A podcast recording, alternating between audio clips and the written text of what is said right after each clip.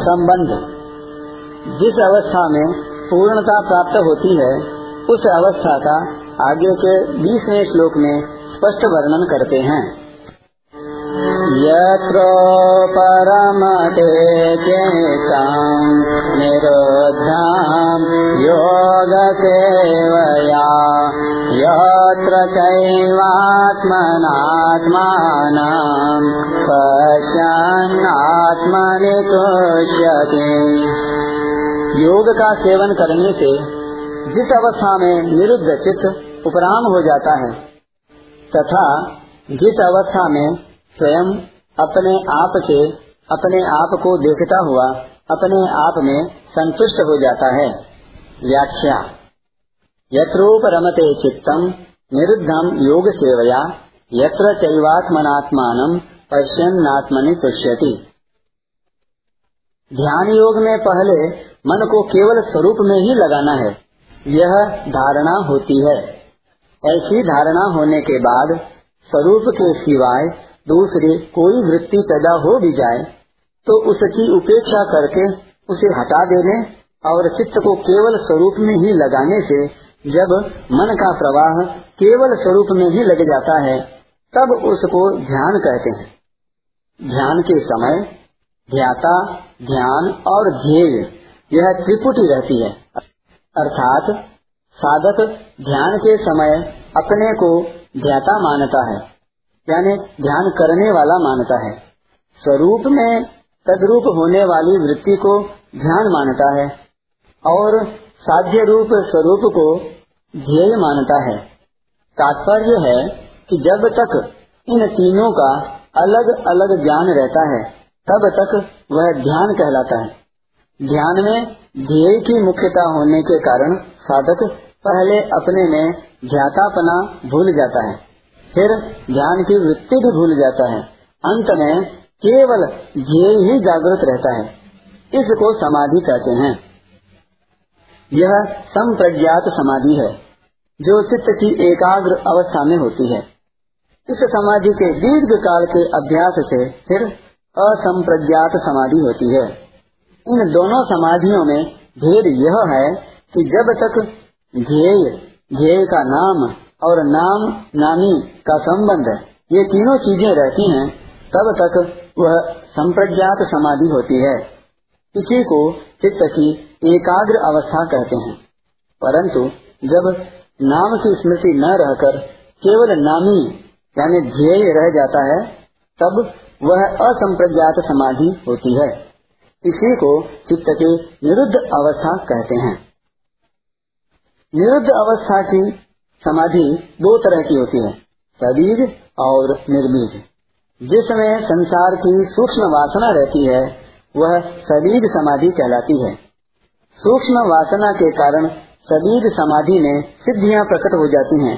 ये सिद्धियाँ सांसारिक दृष्टि से तो ऐश्वर्य हैं, पर पारमार्थिक दृष्टि से चेतन तत्व की प्राप्ति में विघ्न है। ध्यान योगी जब इन सिद्धियों को निस्तत्व समझकर इनसे उपराम हो जाता है, तब उसकी निर्बीज समाधि होती है, जिसका यहाँ इस श्लोक में निरुद्धम पद से संकेत किया गया है। ध्यान में संसार के संबंध से विमुख होने पर एक शांति, एक सुख मिलता है, जो कि संसार का संबंध रहने पर कभी नहीं मिलता। संप्रज्ञात समाधि में इससे भी विलक्षण सुख का अनुभव होता है। इस संप्रज्ञात समाधि से भी असंप्रज्ञात समाधि में विलक्षण सुख होता है। जब साधक निर्बीज समाधि में पहुँचता है, तब उसमें बहुत ही विलक्षण सुख, आनंद होता है।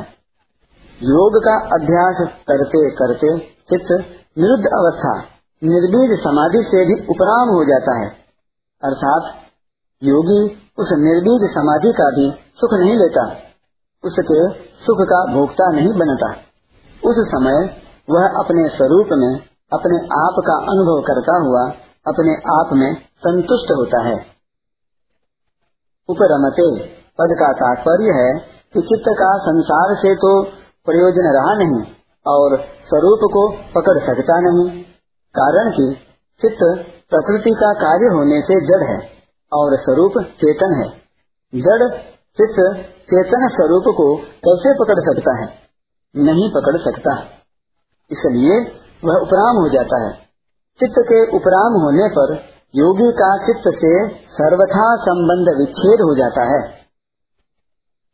तुष्यति कहने का तात्पर्य है कि उसके संतोष का दूसरा कोई किंचन मात्र भी कारण नहीं रहता।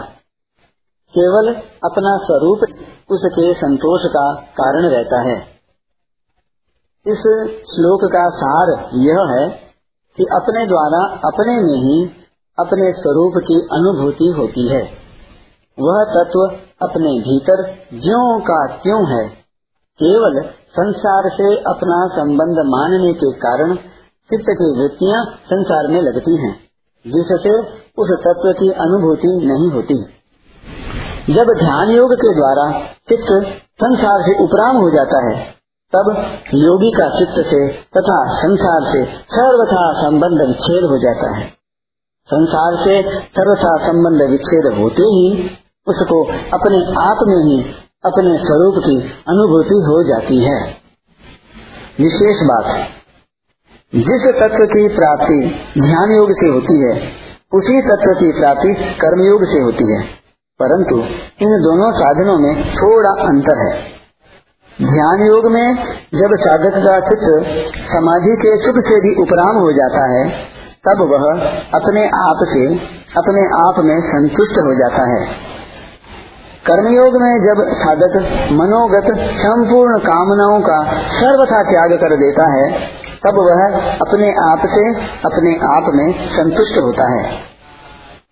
ध्यान योग में, अपने स्वरूप में मन लगने से, जब मन स्वरूप में कदाकार हो जाता है, तब समाधि लगती है।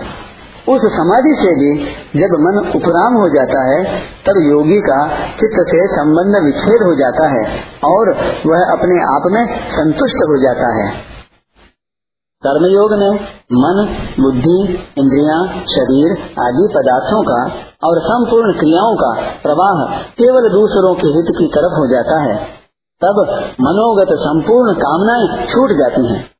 कामनाओं का त्याग होते ही मन से संबंध विच्छेद हो जाता है और वह अपने आप में संतुष्ट हो जाता है।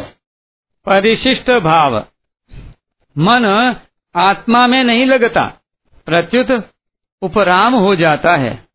कारण कि मन की जाति अलग है और आत्मा की जाति अलग है। मन अपरा प्रकृति है, जड़ है और आत्मा परा प्रकृति है, चेतन है। इसलिए आत्मा ही आत्मा में लगती है। आत्मनात्मान पश्यन आत्मनि तुष्यति। अपने आप में अपने आप को देखने का तात्पर्य है कि आत्म तत्व पर संवेद्य नहीं है, प्रत्युत स्वसंवेद्य है।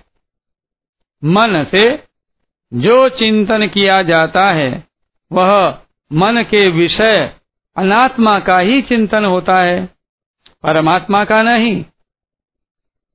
बुद्धि से जो निश्चय किया जाता है, वह बुद्धि के विषय का ही निश्चय होता है, परमात्मा का नहीं।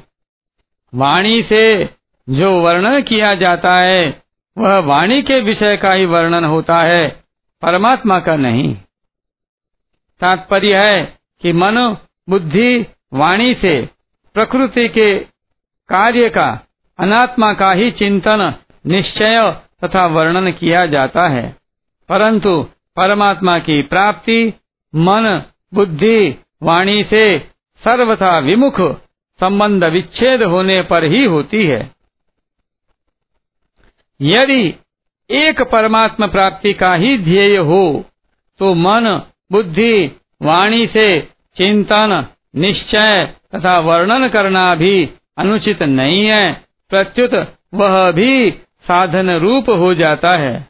परंतु साधक उसमें ही संतोष कर ले पूर्णता मान ले तो वह बाधक हो जाता है। यहाँ जिस तत्व की प्राप्ति ध्यान योग से बताई गई है, उसी तत्व की प्राप्ति दूसरे अध्याय के पचपनवें श्लोक में कर्म योग से भी बताई गई है।